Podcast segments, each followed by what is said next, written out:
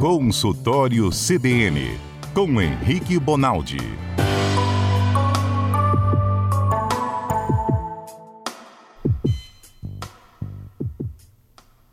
Oi, doutor Henrique, tudo bem? Ei, Mário, tudo bem? Tudo bem todo mundo aí, os ouvintes? Espero que tu estejam todos bem. É, o senhor deve ter visto que a polícia estourou uma casa e, segundo a polícia, é, se fazia anabolizante falsificado lá. Por isso que eu, a gente queria que o senhor explicasse para a gente o que, que é, de fato, anabolizante. Vai começar por esse nome, anabolizante. É, tudo que na medicina a gente chama de anabolizar é construir, é fazer, é aumentar. É diferente de catabolizar. Catabolismo é quando a gente queima. Então, anabolismo é o fato de algo estar crescendo, certo? Ou uma célula de câncer, ou um músculo que está hipertrofiando, ou um nódulo que está anabolizando, o sujeito está crescendo algo dentro dele. O anabolizante tem por função aumentar a capacidade do músculo através do, do aumento da célula, não só da quantidade, como do tamanho da célula. Por isso que você vê esses caras ficarem igual um troglodita aí, enorme de grande, certo? certo? Qual que é o problema do anabolizante, Mário, que as pessoas precisam entender? É, o anabolizante por si só, igual um carro parado, ele não faz mal a ninguém. Ele faz mal se injetado e da forma errada, certo? Só que tem critérios, assim, muito bem estabelecidos de quem deve usar e quem não deve. E noventa e nove por cento da venda do anabolizante hoje no país é de quem não precisa fazer uso. Daí o risco, porque ele não consegue, Mário, infelizmente, dar a condição estética do indivíduo, aumentar o músculo dele para ele ficar lá bonitão, gostosão, sem os problemas de fazer esse anabolizante. Por quê? Porque ele é um hormônio. Ele é como se fosse um hormônio de crescimento específico para esse tipo de célula. Doutor, é, e ele é um hormônio... doutor, só para eu entender, é sempre comprimido ou é aquelas injeção ainda direto, injeções, perdão, direto no músculo? Tem, tem dos dois tipos, hum. mas o mais difusamente usado aí é o, é o injetável, que é o, o pior deles, né? É uma ação muito grande no fígado, é uma ação muito grande na tireoide, é uma ação muito grande na pressão arterial, no coração. Por exemplo, Mário, nos meus últimos plantões em um hospital aqui de Vitória, que eu trabalhei durante quatro anos, nos, segundo, no meu último mês, mais ou menos, eu vi dois casos, um com menos de quarenta e um com menos de trinta, infartados, com lesões arteriais no coração, assim, igual um velho de noventa. Então, então é um negócio que faz uma lesão grave nos órgãos e sistemas para os indivíduos que usam de qualquer jeito. É gravíssimo, Mário. Aumenta muito a chance de câncer de fígado, aumenta muito a, a chance de câncer, de, de câncer de uma maneira geral, praticamente em todos, aumenta a chance de lesões graves no rim, aumenta a chance grave de cirrose por, por conta desse tipo de medicamento, então, então ele não é qualquer coisa. Só para você ter ideia, Mário, esse trem foi inventado, é, pelo menos concebido há sessenta, setenta anos atrás, por conta de pós-guerra, só para você ter ideia, por conta do início de terapia para câncer, para indivíduo com, com caquexia importante, que são aqueles emagrecimentos extremos. Então esse trem foi inventado para quem estava à beira da morte por, por catabolismo, porque o cara estava emagrecendo demais. E hoje noventa e nove vírgula nove por cento do uso dele, é, principalmente o uso indiscriminado, é por, por quem está na academia querendo ficar de dois meses em dois meses dobrando o peso. Entendi. E, e anabolizante, então, ele aumenta o tamanho da célula, por isso que o músculo... Aumenta o tamanho e aumenta até a quantidade, Mário. É. Eu ouvi o senhor falando que é um hormônio, e eu lembrei das suas aulas aqui. O senhor falou, todo o sangue passa pelo fígado, os rins são espécies de filtros. Eu falei, se a gente está botando hormônio demais, aí todo esse sangue com muito hormônio vai passar pelo fígado, vai ser filtrado lá nos rins. Isso vai dar uma sobrecarga nos órgãos. O coração, o senhor falou agora também... É esse raciocínio que, que nos leva à conclusão que faz muito mal o anabolizante? Mário, esse e o que a gente vivencia, né? É, rarissimamente você vê um sujeito que fez uso indiscriminado, ou seja, sem indicação médica, sem acompanhamento, sem porquê, rarissimamente você não vê ele com efeitos colaterais importantes da doença. Porque, por exemplo, Mário, da calvície, tanto em homem quanto em mulher, então o cara hum. pode ficar careca, Da, da impotência sexual nos homens, de forma importante, a gente chama disso de hipogonadismo. Até o testículo do sujeito para de funcionar e às vezes até reduz de tamanho. Então não, não é qualquer coisa. E em mulheres, dá um negócio chamado hirsutismo, às vezes, que é dar característica masculina à mulher. Então fica com a voz mais grossa, com a pilificação, que a gente chama, que é a quantidade de pelos, até a distribuição de pelos igual de um homem. Então começa a ter literalmente barba, peito cabeludo, isso existe nas mulheres. Diminui o tamanho do seio, pode aumentar o tamanho do clitóris e ficar parecendo um micropênis, pode ficar parecido com um pênis pequeno no clitóris. Ó, pra você ver, você tá doido, Mário. Eu não tomando negócio, já... gente. Pula você esse tem... negócio de anabolismo. Sai fora desse troço, né, doutor? Não, não é brincadeira, não. E vou te falar mais, hum. Mário. Sabe o que, que, que é pior? É que alguns estudos mostram que a grande maioria de quem usa ele de forma indiscriminada, de forma errada, não consegue hipertrofiar e ganhar como queria ganhar. Por quê? Porque o cara não faz dieta adequada, não faz o tipo de exercício na frequência, na intensidade, no peso adequado.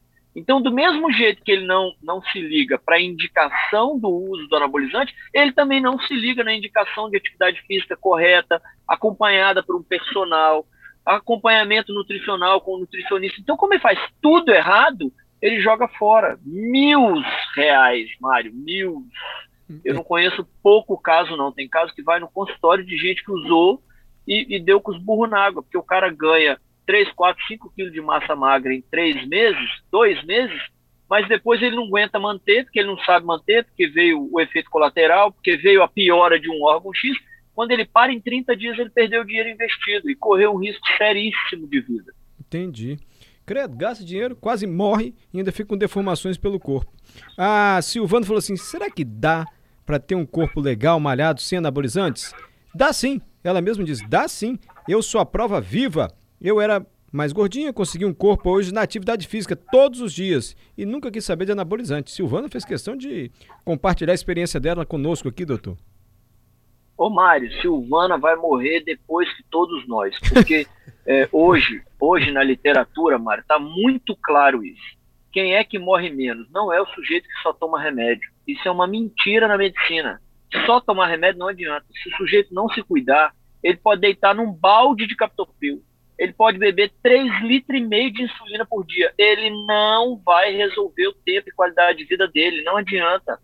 Hoje, se você deixar às custas da medicina a sua sobrevida, a quantidade de dias que você vive, você vive muito menos do que se você pegasse a rédea da sua vida. Isso está sacramentado. Isso é diretriz na medicina. Isso não é mais uma questão de eu acho. Está comprovado isso. Então, se cuidar faz parte de viver melhor e mais tempo. Até para a saúde mental, atividade física, né, doutor? Isso eu acho tão intrigante assim, até para a saúde mental, depressão, síndrome do pânico, ansiedade, atividade um física. Um dos efeitos colaterais, um dos efeitos colaterais, inclusive, do anabolizante, Mário, é psicose, pra você ter ideia. O sujeito começa a ver coisa, o sujeito fica agressivo, é, é um pitbull meio, meio, então, assim, não é para usar, não. E se você que está em casa, me vendo aí, me escutando aí, teve indicação clássica de uso, parabéns, você faz parte de meio por cento da população que está usando e vai ter benefício com isso. Então também não é para ficar desesperado com isso. Mas quem é que deve usar esse troço, então? Quem é a pessoa indicada para usar anabolizante? Tem, tem gente, Mário, que tem doenças graves, tem gente que está acabando de sair de um processo que emagreceu demais, hum. tem gente que até, vamos, vamos até é, abusar aqui e falar, em alguns momentos de alguns tipos de treino, para alguns esportes, talvez exista essa indicação. Então, hoje, medicina do esporte e endocrinologista tem o poder da caneta de passar isso. Não é proibido Sim. a venda e o uso. Não é, o cara tem. Existe uma receita, inclusive, especial para prescrição disso. Então, mas, olha que loucura, isso perfaz menos de meio por cento da população que usa isso. Então, noventa e nove por cento de quem está usando, está usando de forma errada e, e correndo risco de vida. Perfeito. É, tem cinco minutos ainda, dá tempo para começar, que o negócio eu tô doido para saber, doutor, que eu vi lá a série... Sobre Pressão. Sobre Pressão, que é um hospital público, os médicos fazem cada coisa para salvar a vida das pessoas, sem estrutura nenhuma, e eu adoro medicina e a cirurgia toda hora, toda hora de cirurgia, cirurgia, chega a ambulância, centro cirúrgico, centro cirúrgico, centro cirúrgico, tudo caindo aos pedaços lá. E eu fico olhando aquela série, o senhor já viu? Já, já vi, é assim mesmo. É assim mesmo, toda hora tem que operar. Doutor, eu fico intrigado com os equipamentos. Equipamento que eu falo é ferramenta. O que, que eu falo de medicina assim, na hora da sala de cirurgia? Instrumentais, são instrumentos. Os instrumentos. Os instrumentos. Ou os instrumentais. Saímos do maestro, da orquestra, para o instrumento agora da cirurgia. O senhor pode contar um por um para a gente? Começando pelo famosíssimo bisturi. Ele é uma faquinha muito amolada. Ele é o que exatamente o bisturi? E por que que usa elétrico e usa o que não é elétrico? E me perdoe a curiosidade estranha. Quando é elétrico, só o cheiro de queimado? Porque eu vejo que sobe uma fumacinha. Já viu, Daberto? Já. Você não gosta de ver, não? Sobe. Ah, então explica pra gente. Bisturi, cheiro de queimado. Cheiro de queimado é igual cheiro de gordura na, na churrasqueira. Assim. Parece cheiro Jura? de pele de frango na churrasqueira. Se Sério? você fritar uma pele de frango... É... Mário, é o seguinte. Você... Hum. O bisturi serve para uma etapa da cirurgia, é, que, que é a hora que você está procurando o que você quer consertar, certo? certo? Que é a hora que você vai abrindo o campo para você entender aonde é que você está chegando. Para você abrir, você tem basicamente três jeitos de abrir. O primeiro é com esse bisturi que a gente conhece, que parece uma faquinha, que ele é, ele, ele é formado por duas partes, eles chamam de cabo daquela lâmina e a lâmina. Então a lâmina é descartável, ela tem um X de corte que ela consegue fazer, depois desse X de corte ela tem que ser trocada em algumas cirurgias, inclusive ela é trocada porque ela fica cega muito mais rápido que uma faca dentro de casa, tamanha a delicadeza dela. Ela corta muito, ela não corta pouco, ela é o instrumento hoje mais cortante que tem no mundo, é aquela lâmina de bisturi, e ela é usada no momento que você está fazendo geralmente pele, é a hora que você quer cortar, para você achar onde você está. Lá quando você chega nos órgãos, geralmente o bisturi usado é o outro. O elétrico, que é usado nesses, nessas ocasiões, ele faz duas funções, Mário. Hum. A primeira função que ele tem é essa de corte. Você, inclusive, coloca lá, é no cut que eles chamam, certo? E esse corte, ele nada mais é do que via elétrica, ele vai destruindo o tecido e abrindo ele. E ele tem uma outra função, que é um grandíssimo uso, um grandíssimo avanço da medicina, que é coagulação. Ele queima uh, a região onde você aponta e encosta ele, e é como se ele fizesse, igualzinho quando você, quando você pega o, o, alguma coisa e coloca no fogo, Sim. igual quando você coloca plástico no fogo, que, que ele engruvinha todo, assim, ele, ele, ele se enrola todo. Isso ele faz no tecido. Então, se você está vendo um vasinho sangrar, você vai lá e faz... Ele vai lá e queima aquilo ali e entope aquele vasinho que estava sangrando. Então ele é usado para coagulação, ele é usado para te ajudar a não deixar sangrar. Ai, e à medida que você vai invadindo o corpo do sujeito, mais vasos vai criando, certo? certo? A primeira camada da pele praticamente não tem sangue nenhum, tanto é verdade que a gente às vezes rala e nem sangue vê. Sim. Mas à medida que você vai alcançando um milímetro para dentro, quatro, seis, dois centímetros, você vai indo para regiões de maiores vasos. Doutor... E aí às vezes... Hum. Oi, desculpa. Não, quando corta com esse bisturi que não é o elétrico. Vai, como é cortar o sujeito agora e fazer uma cirurgia? É sempre a mesma profundidade que o bisturi vai? Ou depende, assim? Não, depende. depende? Você, inclusive, tem lâminas diferentes. Ah, tem. É? Você tem lâmina, é, você tem lâminas para um corte de três, dois centímetros. Você tem lâmina para um cortezinho bunda mole, de meio centímetro, três milímetros, hum. certo? Ô, Mari, outra coisa. O médico, ele nunca abre de cima para baixo ao léu, três centímetros, ele nunca faz isso. Ele sempre vai plano por plano, que eles chamam. Então, primeiro a pele, depois o subcutâneo, depois o tecido adiposo, que é a gordura. Ele vai parte por parte. Por quê? Se por um acaso ele passa lá três centímetros, num sujeito magro, e três centímetros foi o suficiente para ele alcançar a parte lá de dentro, lá perto dos vasos grossos, ele mata o cara sangrando porque ele foi assim ao léu. Então, mesmo na cirurgia de emergência, trauma gravíssimo, nananá, o cara faz o que eles chamam de plano por plano. Então ele passa uma vezada de bisturi para alcançar a pele, outra vezada para conseguir tirar o subcutâneo da jogada, depois outra para tecido adiposo. É claro que a destreza do sujeito, quanto mais ele opera, maior fica. Mas Sim. ele nunca enfia o bisturi de cima para baixo e abre uma vezada só, não. Isso é coisa de filme. Ah, tá.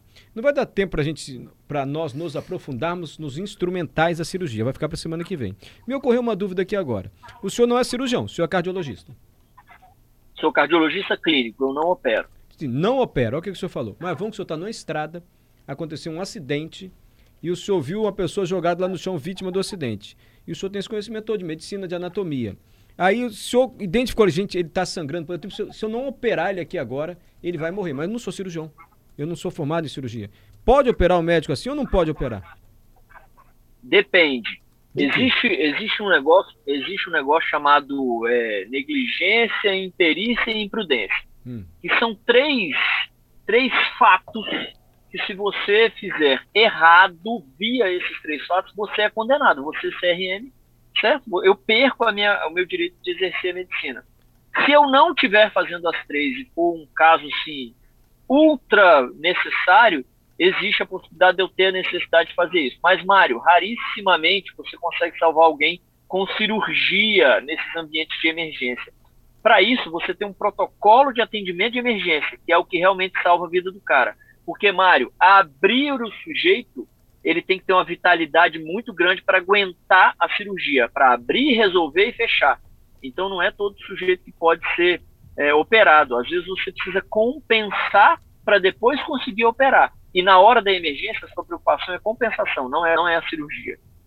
Entendi. Ah, mas exige um esforço físico, o coração bate mais rápido na hora da cirurgia.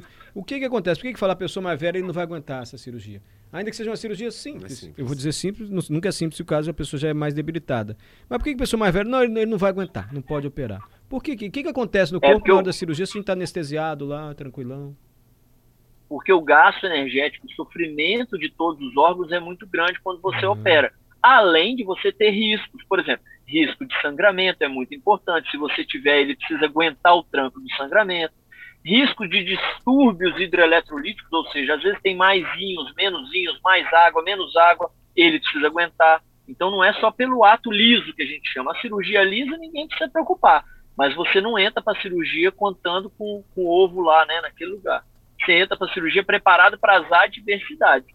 E aí, quando o cardiologista fala assim, o sujeito pode operar, é sinal de que ele aguenta as adversidades. Ah, doutor, podemos continuar com cirurgia semana que vem? Agora estou tão interessado nisso. Por favor. Quero saber daquelas pinças, do... quero saber de furadeira, quero saber o que o anestesista vai fazer lá do lado, depois que dá anestesia, só ficar sentadão, qual é o papel do anestesista, que é fundamental também, né? Em cirurgia, nesse jeito, o anestesista ele faz tudo ali para o cirurgião. O senhor explica tudo direitinho para gente? Sim, ô Mário, só para te falar uma coisa, é furadeira mesmo, é furadeira, nós vamos aprender isso na próxima vez. Vamos aprender, tá doido. Obrigado, doutor Henrique, até a próxima terça. Tchau, é, gente, boa semana, foi. Obrigado aí. Tchau, vai com Deus.